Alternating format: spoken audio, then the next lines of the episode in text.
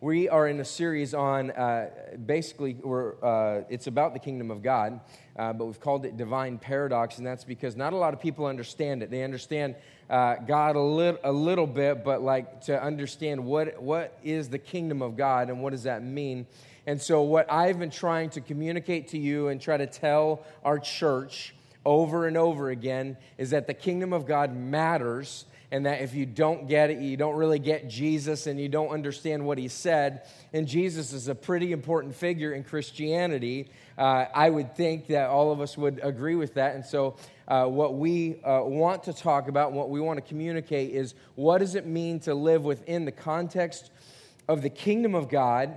And what, why is it here? And, and basically all these sermons prior to this have really been setting this up. And then last week, um, I uh, started talking about um, the Sermon on the Mount, where Jesus uh, just comes on the scene and he begins to, to preach and he gives his manifesto. And I think too many of us who are Christians don't get that. We don't understand it in its fullness, and we don't understand what Jesus is trying to communicate to us. What we see is we see something that, that seems to be unattainable and something that can't really uh, happen, and so we, we uh, in some ways say, well, I'm so thankful that Jesus went to the cross for me. I'm going to go on living my life in the way that I have. But really, that's not what Jesus had in mind. See, the cross is entrance into his kingdom. The cro- Jesus goes to the cross to enable you and I, by faith, to come into his kingdom. And then what happens after that is essentially that our life, our, our life changes, and it, it changes progressively. We're prog- progressively becoming more like Jesus. It doesn't mean that we're instantly like Jesus. It just means that we are uh, we are we are to begin acting and responding like Jesus in that way. And so that's what Jesus is explaining to us. And so in chapter five, what I've been talking about is this. Is let me let me begin reading where we, we started this last week. It says, uh, seeing the crowds, he went up on the mountain, and when he sat down, his disciples came to him. So this is Jesus' regular response. He he sits down and he teaches his kids and uh, his the people who are coming to him. He's teaching his uh, disciples. And so he says this, and he opened his mouth and he taught them, saying, "Blessed are the poor in spirit, for theirs is the kingdom of heaven." So he begins by saying that the, the first thing that needs to happen is this level of dependence upon God. There is a dependence upon God that needs to be in their life that says this, that says, I'm I'm, I'm poor in spirit. I, I, I'm, I can't get there on my own. I'm not rich in spirit. I'm not somebody who, who has everything figured out. I am somebody who cannot figure it out, and so I need something else. And so the very first thing that needs to happen in the life of someone who is a follower of Jesus Christ is there is a base level dependence that they have in their life. This is what we talked about this, this last week. And then it says this in verse four, uh, blessed are those who mourn, for they shall be comforted. So it's saying this, is the, the mourning that we have in our life, the, the way that our, our, our lives go just with the sin and and the stuff that we're dealing with, our sin and the sin that's committed against us and the atrocities in this world, the things that are taking place on a regular basis are over and over again. They bring about mourning in our lives. And so many times people can think and believe that my my distress, the, the, the mourning that I'm going through, the things that I'm dealing with are just so tragic that I can't seem to get through this and I have nowhere to go with this. And Jesus is saying that whether it's your sin or the sin or other, of other people or the sin within this world, like it matters. The people who mourn will be comforted. The people who mourn will be comforted. They will be people who will receive this comfort from God. And we talked about how that happens. It happens through his Holy Spirit, the Comforter, but then it also happens through the church. It's one of the main reasons why you should be a part of the local body of believers. You should be somebody who's deeply embedded in there because God isn't saving just a person. He's saving a people for himself. Too many of us believe that, some, yeah, I'm a Christian, but yet we have no community connection with people. We're not connected with people on a level that says that, like, I am involved in the community of believers. I am known, uh, um, and I know other people. We we we think to ourselves that somehow I'm I'm I'm acting as though I'm a believer, and yet I'm completely void of this. And yet the body of Christ is intended to be a group of people that are gathering around you and who are assisting you and who are comforting you in your distress and in my distress and things like that. And so the uh, third thing that was said here is that blessed are the meek, for they shall inherit the earth. And the meekness piece is this, is that the opposite of meekness is this self-willed, aggressive behavior. It, this is really modeled uh, in, in so many ways. And some of you may believe that I am anti one party or the other, and sometimes I like to pick on one, the political parties, and and sometimes on the other. But both political parties uh, really exhibit this type of behavior, the opposite of meekness, self-willed, aggressive behavior that says, my way or the highway, all of you people should go away. All of you, sh- you people should should go somewhere else. But really what's happening is that this is sinful behavior. This is not Uh, what is, should be exemplified by Christian people. There should be a meekness, which is power that is under control. It's power through the filter of humility. But too often, we're people that don't really get this. We don't understand it. We don't see it. And so we go out into our world, and what takes place is this, is that we come across as people who are dogmatic, irrational, and what have you. And people uh, are very much turned off by the gospel. That's not to say that they would uh, that they would not disagree with our beliefs and our and our actions still, but meekness certainly helps uh, a tremendous way.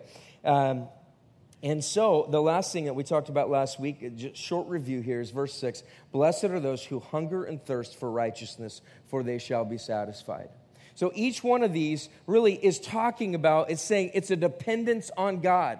I don't have it all together. I, I'm, my mourning is not being comforted. I have this power, and I, and I feel like I need to exert it, and the world needs to recognize my power or, or just go away, get out of my life. I'm going to divorce you. I'm going to leave you. I'm going to quit. I'm going to whatever. But all of these are dependence on God, that my power is not complete in and of itself. It is in and through God that I should be expressing any type of power through this filter of meekness. But then lastly, it's like hungering and thirsting after righteousness.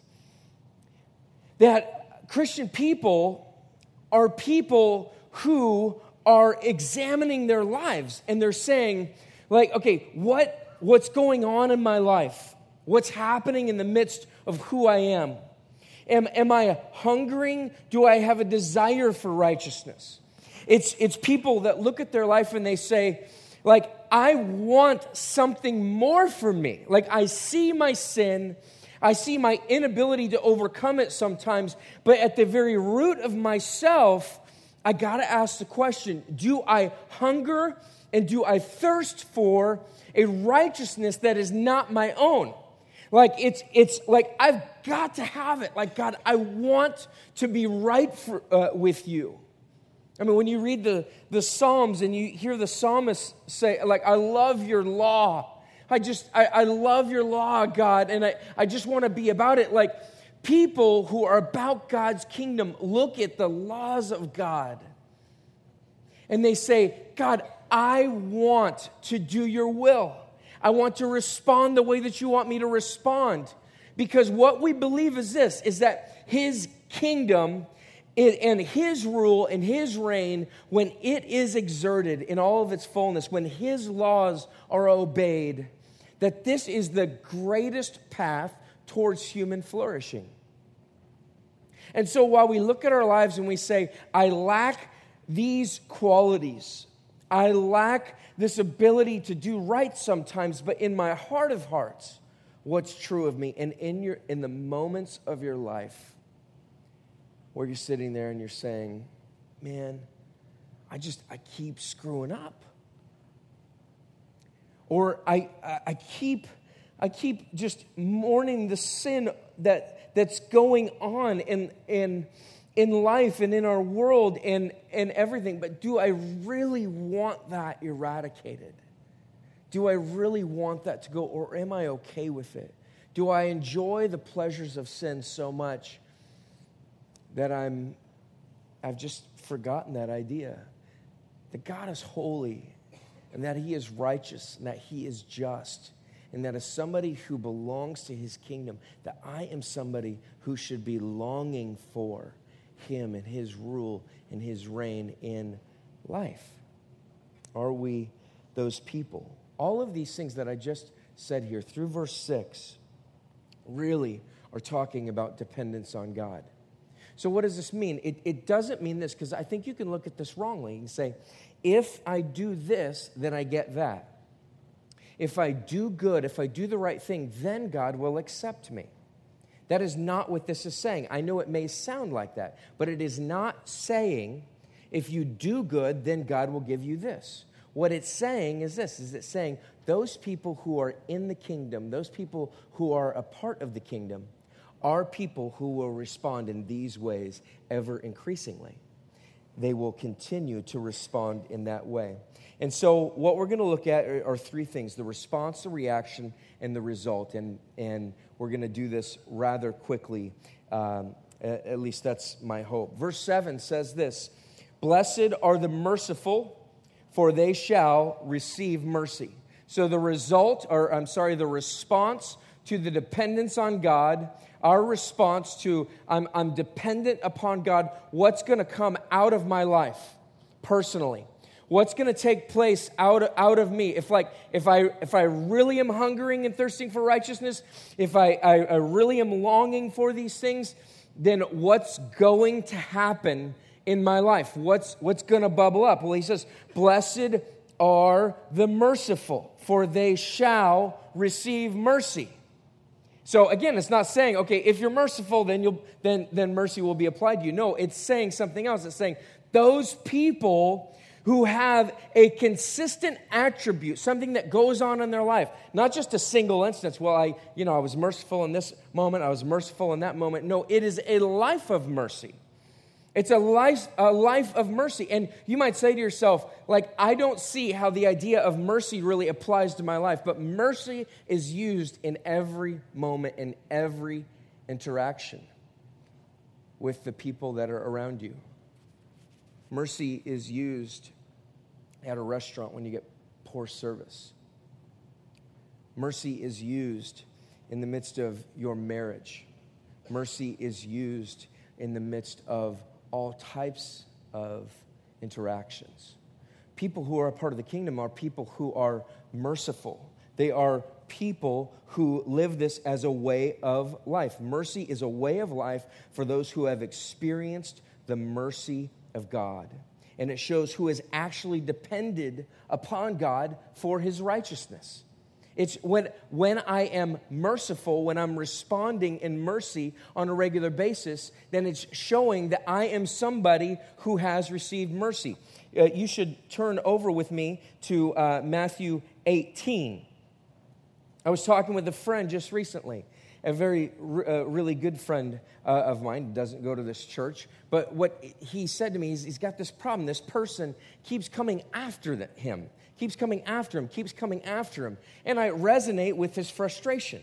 There was somebody who, I, I won't tell all the details, but long story short, they were beginning to get a lawyer, and they were, it's just frustrating, and they wanted him to do something, and he was like, I, I, I do not have to do this for them. And he's like, I tried to be nice, I tried to be whatever, but he's like, how many times do I have to do this before I finally let the hammer down, and I just smash this guy because I have all the legal ability to do that? And I was saying, I didn't want to preach a sermon at him at, the, at that point. I thought, we'll do this later when we're, you know, over a beer or something like that. But he was, he, but this, this kind of answers this point. Matthew eighteen, verse twenty-one. Then Peter came up and said to him, "Lord, how often will my brother sin against me and I forgive him? As many as seven times?" And Jesus said to him, "I do not say to you seven times, but seventy times seven." But what's Jesus saying? Like, when you get to uh, whatever that number is, I'm not big on math, whatever. When you get to that number uh, on the seventy-eighth time, then you can finally just smash them. Now, Jesus is saying that the forgiveness that should be extended to people, the mercy that should be extended to people, should be ongoing. It can, it's continual. It's over and over again. Jesus is expounding here what he said in the Beatitudes when he's saying, "Blessed are the merciful, for they shall receive mercy." He's expounding on that. And then he goes on to say this, verse twenty-three, I want you to make this connection.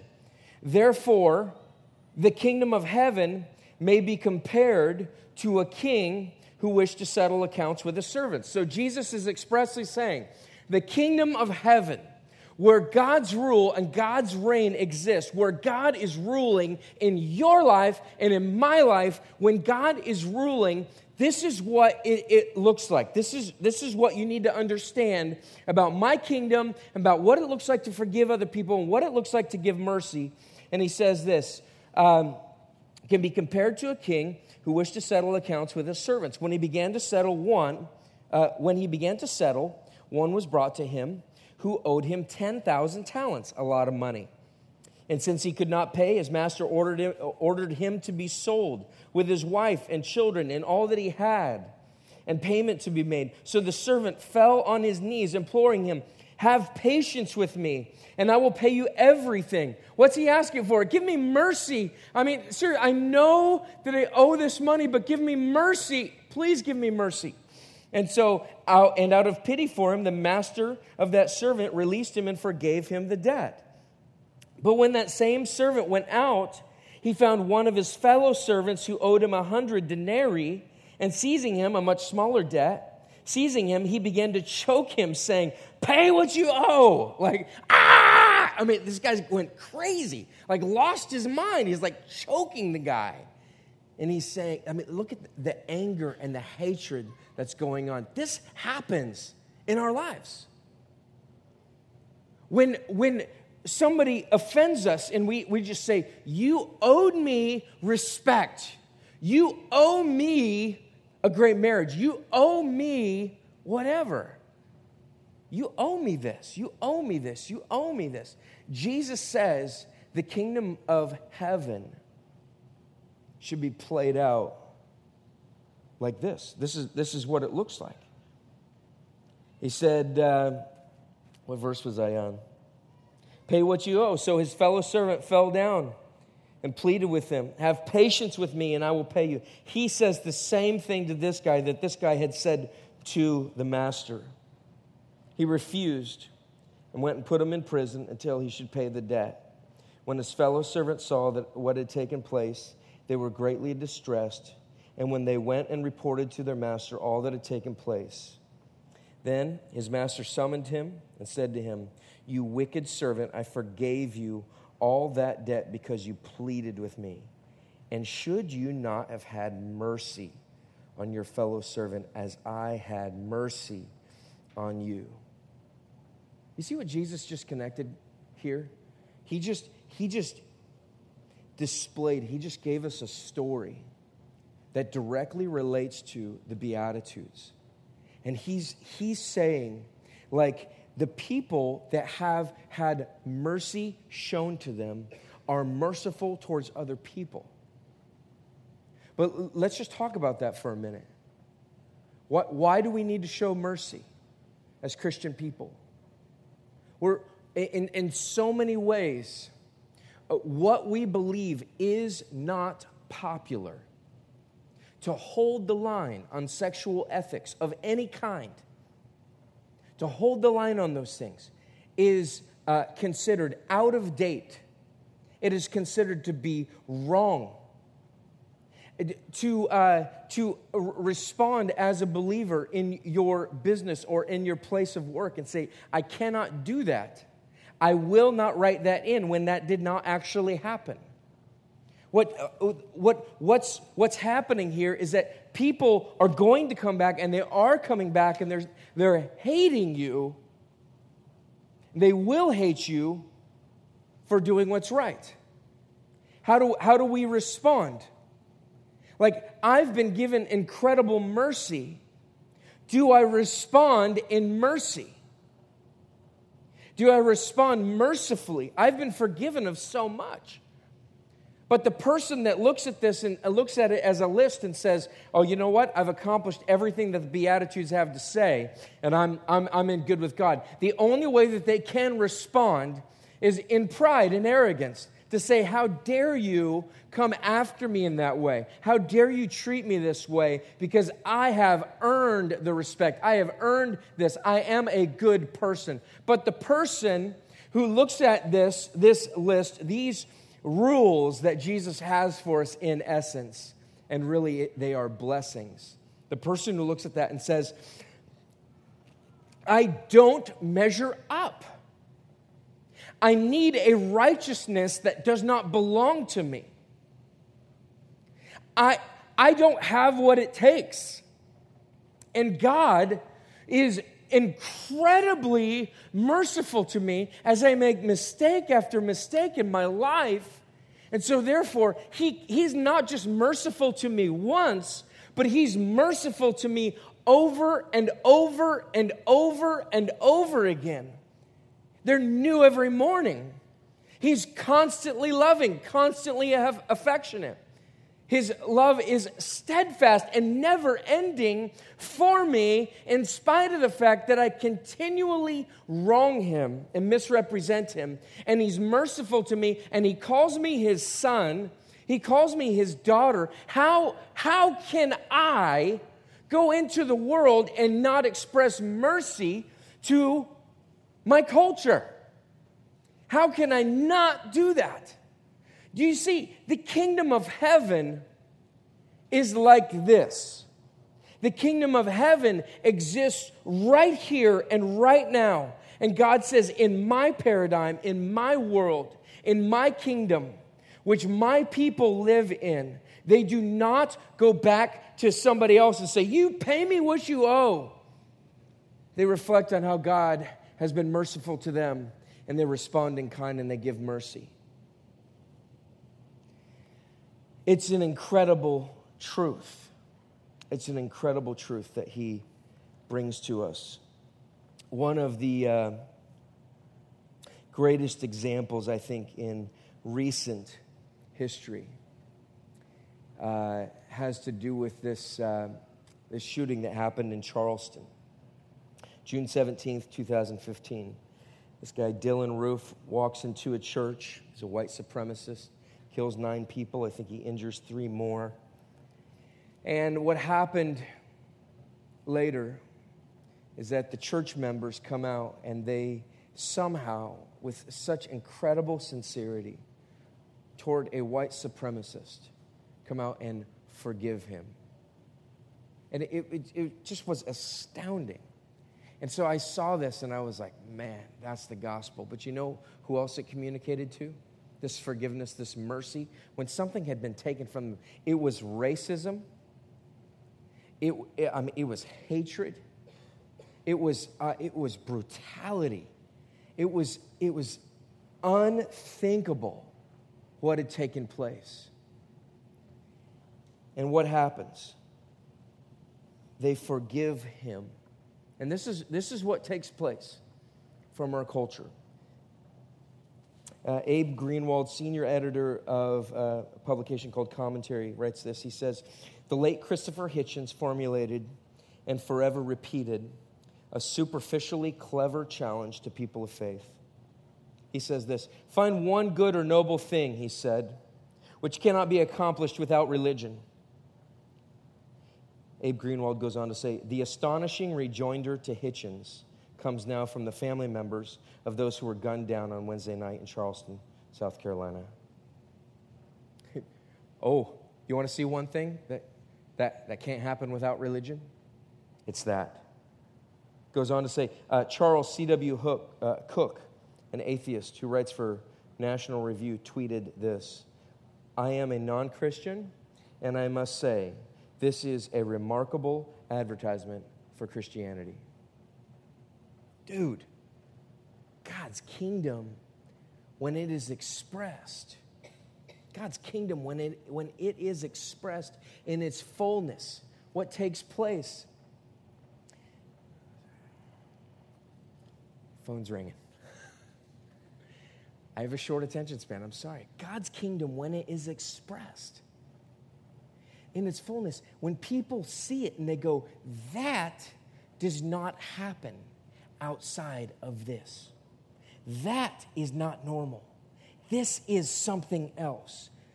What we are here to do and to be a part of is to be revealers of God's kingdom, to reveal what it's like to live under his rule and his reign. It's not just that Jesus saved me. Yes, that's the most important part of entrance into the kingdom of God. It's what we glory in, the cross of Christ and his resurrection. But we are, as a result, brought into his kingdom to be kingdom people who are thinking through, am I showing mercy to people that are not merciful to me? Verse eight, blessed are the pure in heart, for they shall see God. The pure in heart. What, what, what's this idea of the pure in heart? Well, it's look at it as the difference between the pure in appearance. The, the, the people who are pure in appearance. The people who are pure in appearance and who are supposed to be that, but not pure in heart, are what our culture calls hypocrites. It's it it is astounding how how our world can easily locate those moments in our lives and to say this does not agree with that. The the purity is not there. It's not a part of that. But Jesus says that people uh, who are a part of his kingdom are people who will be not just pure in appearance, but they will be pure in heart. Now, what's this, what's this talking about? What's it talking about? Well, Leon Morris says this. It says, there it stands for the whole of our inner state, thought and will as well as emotions. It's not just a, a pure emotion. But in this passage, it's talking about more than that. In this, in, in these examples, in that time in history, the heart was the center. He says, as well as emotions, in a uh, physiological sense, the seat of man's collective energies, the focus of personal life, the seat of rational as well as the emotional and volitional elements in human life. Hence, that wherein lies the moral and religious condition of the man. What comes, what it comes down to is this, is that what's the condition of who you are, the state, the inner part of who you are? What, what, what, where is your level of purity at? Are you somebody who desires to be pure in heart? You desire the righteousness of God in every aspect. Why? Because that is the center of your being. Out of that comes your motives, your intent. Jesus says in Matthew fifteen nineteen, for out of the heart come evil thoughts, murder, adultery, sexual immorality, theft, false witness, slander. What this means is, it's, oh, I just, it just kind of slipped my mind. I just, you know, I just kind of reacted. No, those things come out of us. They're coming out of our heart.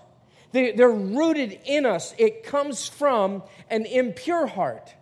It comes from, like, this is who I am, and I need Jesus to change this in me. I need Jesus to redirect this in my life. And somebody who says, listen, I don't have what it takes. I don't have, what's it say in chapter five, verse one? I don't have the Spirit to enable this.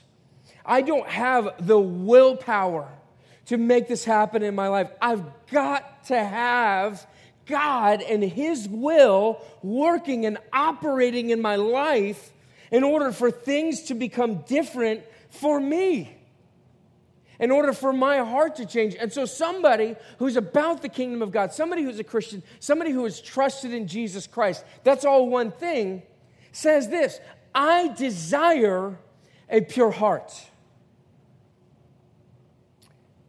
I desire righteousness. I desire justice. I desire purity. What, what's this mean? It becomes harder to laugh at things that God calls detestable. Our world would would like you to believe that these things are funny, or it's just entertainment, or it's it's it's it's got great artistic value. But when but when you are a part of God's kingdom under his rule and his reign, you have this deep and abiding desire for purity of heart. And when you see the seeds planted of impurity in your life, you begin to say, no, no. Jesus went to the cross to purify me from all unrighteousness. That's planting seeds of impurity in my life. That's, that's planting seeds of things that should not be there. You, we, we wonder why rape and murder and things of that nature are just continue to be extended. It, it's, it's getting worse in some cases. We're not getting better, we're getting worse. As our society becomes more free, they're actually more in bondage. We have more bondage because we have a, a more permissive society. The seeds of impurity are there. We continue to plant them. And why do these young men go and rape these women? Well, you've told them that they should have whatever they want. You can take, go, go out, it's yours for the taking. Oh, we didn't mean uh, women. We didn't mean that. But no, we, ju- we just created a sexual ethic that says this, that says whatever you want, you should have at any time, at any place. Purity of heart isn't just extended to that. It's extended to the believer who has a desire and a longing for purity. We can look at those things and we can say, yes, that's the ultimate end of those things. But ultimately, in my heart, is there purity? Meaning I'm foregoing the things that lead me to impurity. I'm foregoing those things because I live in the kingdom of God. I live under his rule. I live under his reign. He went to the cross to enable it. He bled out and died so that I could become pure in God's eyes and in reality. He has uh, called me just. He's imputed to me his righteousness. He has given me a righteousness that is not my own. Why would I soil that repeatedly? But guess what? Every single one of us has. And Jesus went to the cross for that sin too. And Jesus went to the cross for that sin too. Verse nine, blessed are the peacemakers, for they shall be called sons of God. Now, each one of these descriptions, for they shall see God, they shall be called the sons of God. Each one of these responses, it all has to do with, these are descriptions of what it means to be a part of the kingdom. And each one of these uh, things, are, are, it's not multiple choice. Uh, you know, I'll take a little bit of peacemaking, I'll, I'll be merciful, but the pure in heart, ah, Not not so sure about that one. You know, I I would like to be called a son of God, and I, I, I think that I would like maybe a couple of other things, but not, you know, the uh, pure in heart, I'm not so sure about. That's not what this is. This is all a description of what it means to be in the kingdom of God. So he says, blessed are the peacemakers, for they shall be called the sons of God. Now, what are we talking about here? We're not talking about peacekeepers. Peacekeepers, U N peacekeepers, they go into a conflict, try to keep the sides separate.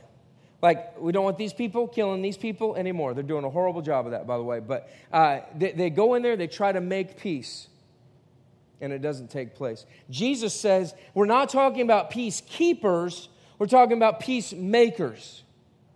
We're not talking about a peacekeeper in a marriage. We're not saying, hey, keep the peace, even though you know everything's jacked up in your marriage. Your husband's off, you know, messing around. Your wife's off messing around. The, the wheels are coming off this thing. We're not talking about peacekeepers. We're talking about peacemakers. In the midst of our, our, our kids, uh, oftentimes we have been people that have said they're fighting, and so we just put them in separate uh, areas of the house or the trailer at this point or the, uh, the you know, on our Uh, Uh, property, and so you sit over there and you sit over there, and it just keeps the peace for a little while until the timeout runs out, and then they just get back together, and it's like, you know, just explodes again. It's just insanity, you know. It just drives you crazy, but we're okay. Um, we're fine. We're fine. Um, uh, losing our minds. And so we recently, we were listening to this this couple, great Christian couple who, uh, you know, they have a podcast and it's fantastic. But they, they were talking about, like, you know, we... We don't do a thing where we just try to keep the peace. We we say, well, if you guys are fighting, you're going to be buddies for a day. And so uh, at different times we have, uh, you know, uh, you know, you guys are fighting right now. You're saying mean words to each other. You guys need to hug for five minutes. You know, I mean, like, do you know how hard that is? Like, you got to hug your sibling that you've, like, just said is stupid or something. And, I mean, they'll sit there and, like, ah, you know, cry the whole time. It's so funny to watch it. You should try it sometime. Um I'd like to start doing that with adults, too. That would be great. Um, and probably inappropriate as well. But um, but uh, th- what what we did just recently is we had two kids that were fighting. We said, okay, you guys are buddies for a day. Everywhere we go, you're sitting next to each other. You guys have to play together. You have to eat together. You, got, you have to be together. You're, you're going to do that until you learn to get along. We're not uh, uh, peacekeeping. We're peacemaking. You will get along in our home. Ultimately, you are family. You will act like family. That's the way that it's going to be because we're the boss, right?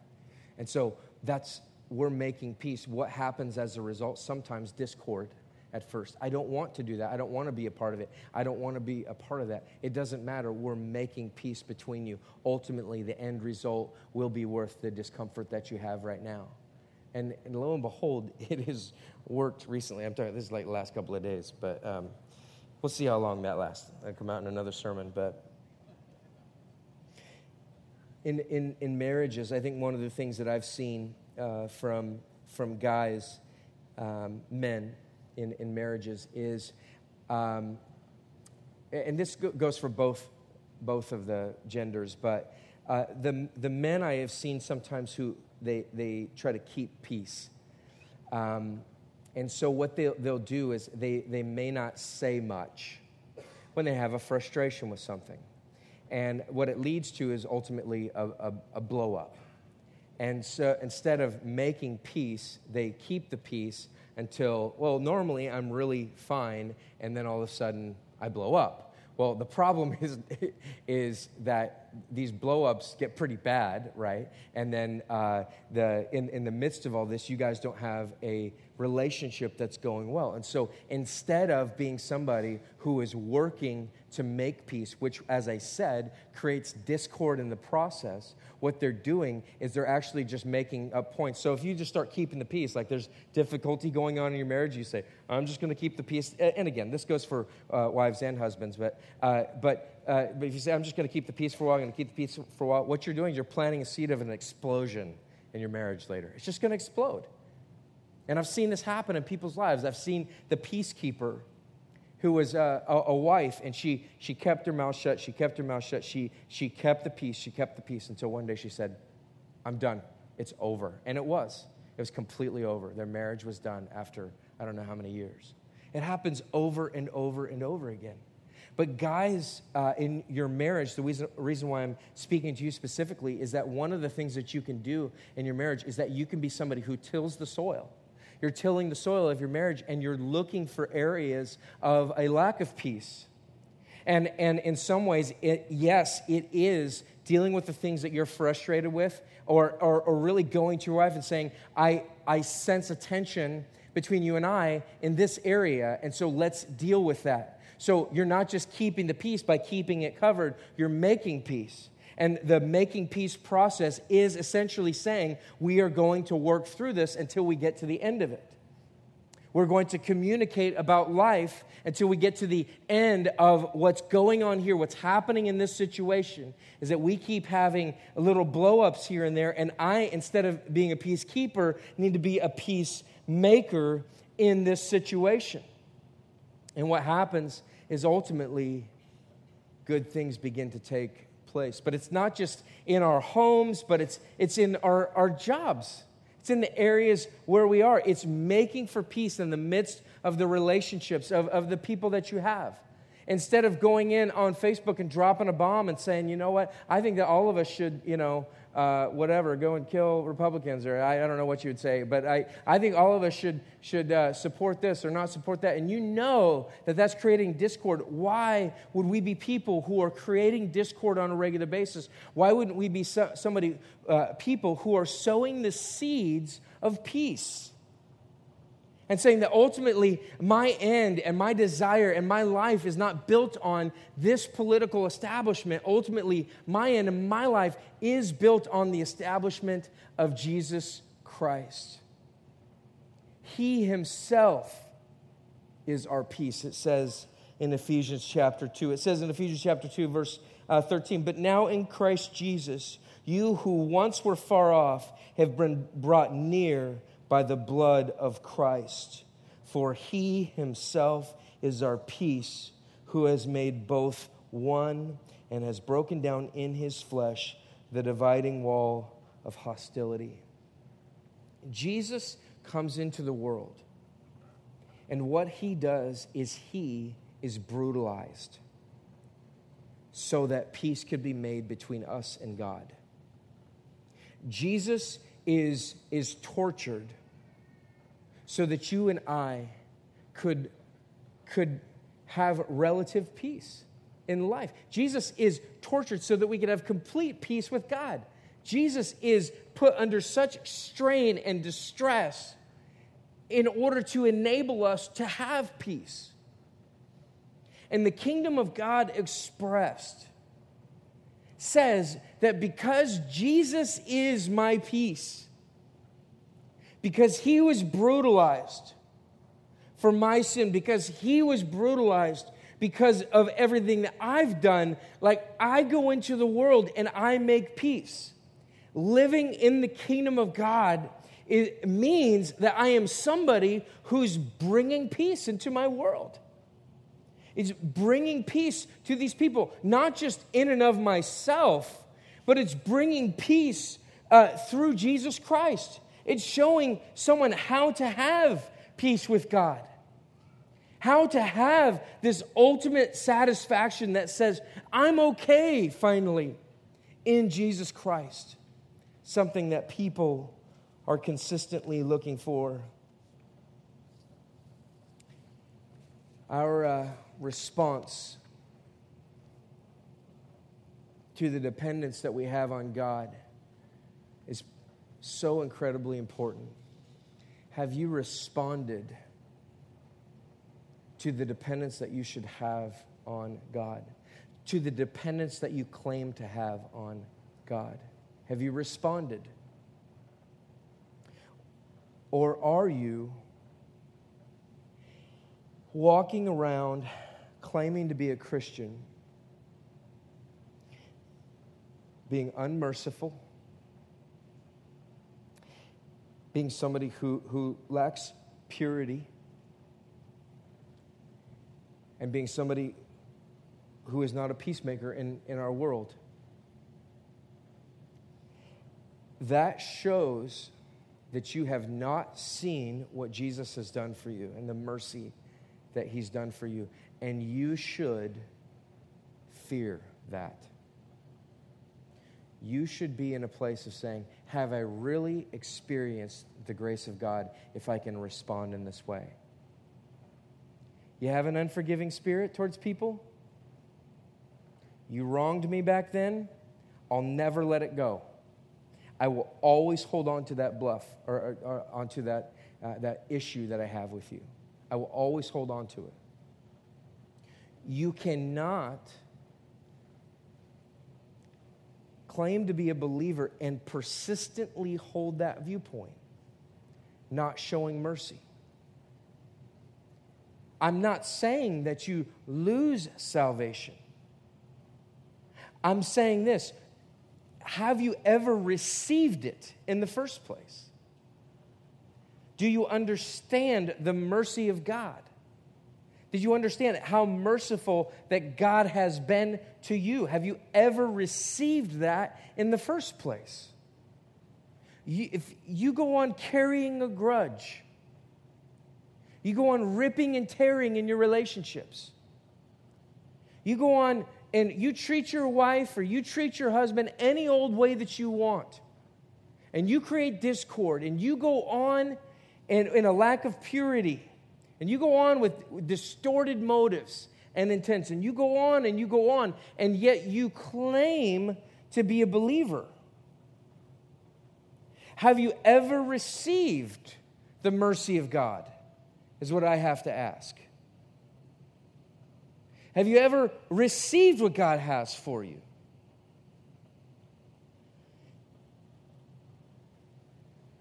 But there's some of you, it's not that I'm holding a grudge against them, it's that I'm holding a grudge against me.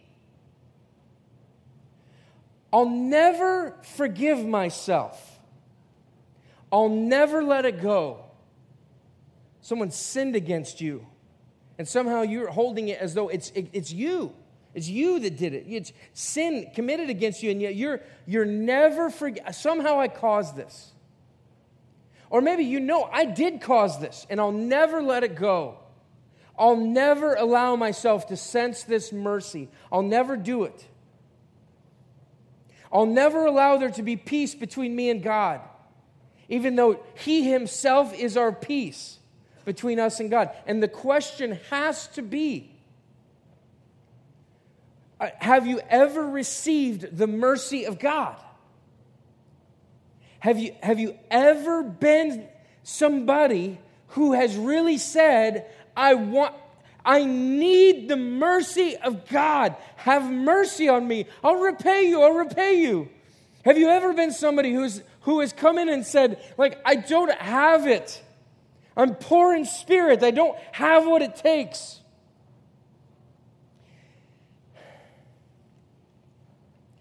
And then sense the Master saying to you, I forgive you. All is forgiven. Come in, come into the family. Come into the home.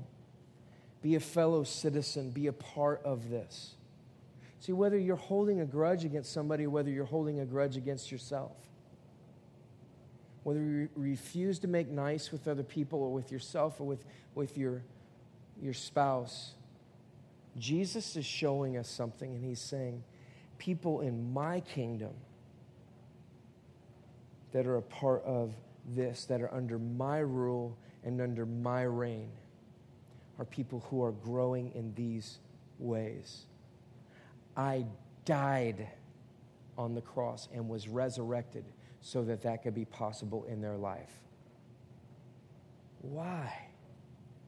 Why would you negate that? Why would you do that? Receive Jesus Christ as Savior. He bled out for you. He gives it to you freely.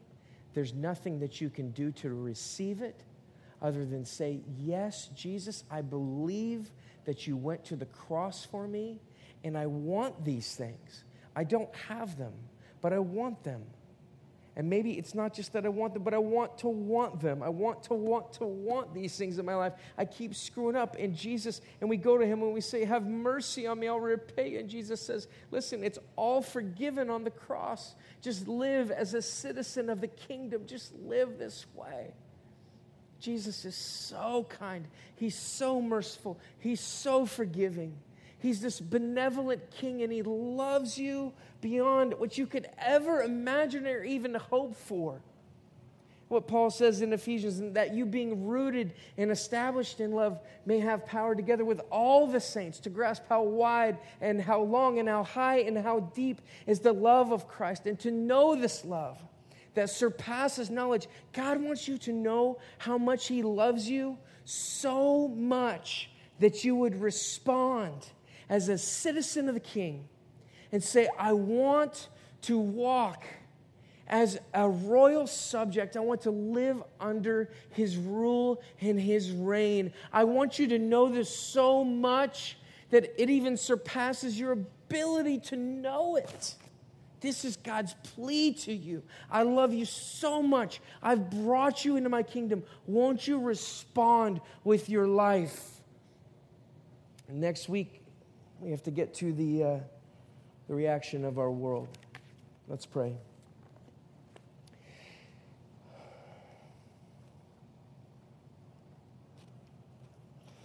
So Lord Jesus, I, I, I know that all of us to some degree or another have totally messed this up. Lord, and some of us who haven't messed it up are just sitting in pride and arrogance, and we think that we're religious people, and really we have another thing coming. Because people who are of your kingdom are poor in spirit. There's a meekness, there's a humility about them. And so, Lord, we're praying for that. We're praying that religious people would be cured of their religion and that they'd enter the kingdom as, as a citizen, as a son, as a daughter of the King. Lord, that people that have walked in with, uh, with, with knowing that they have obvious impurity in their life, even impurity that they don't want, that they, it just comes to them and they just, they don't want that. They, they want this, this purity, and they're wondering, why does this keep happening in this world? Lord, they shall be satisfied. This won't last forever.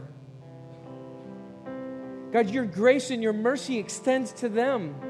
Your grace and your mercy extends uh, to those who long to be right with you. They know that their, their thoughts and actions and desires are even out of kilter with who you are. And so, Lord, I pray for them. Lord, heal them. Let them know your love and your grace for them, and your mercy. Allow them to be merciful towards others. We ask you for this. In your great name we pray, amen.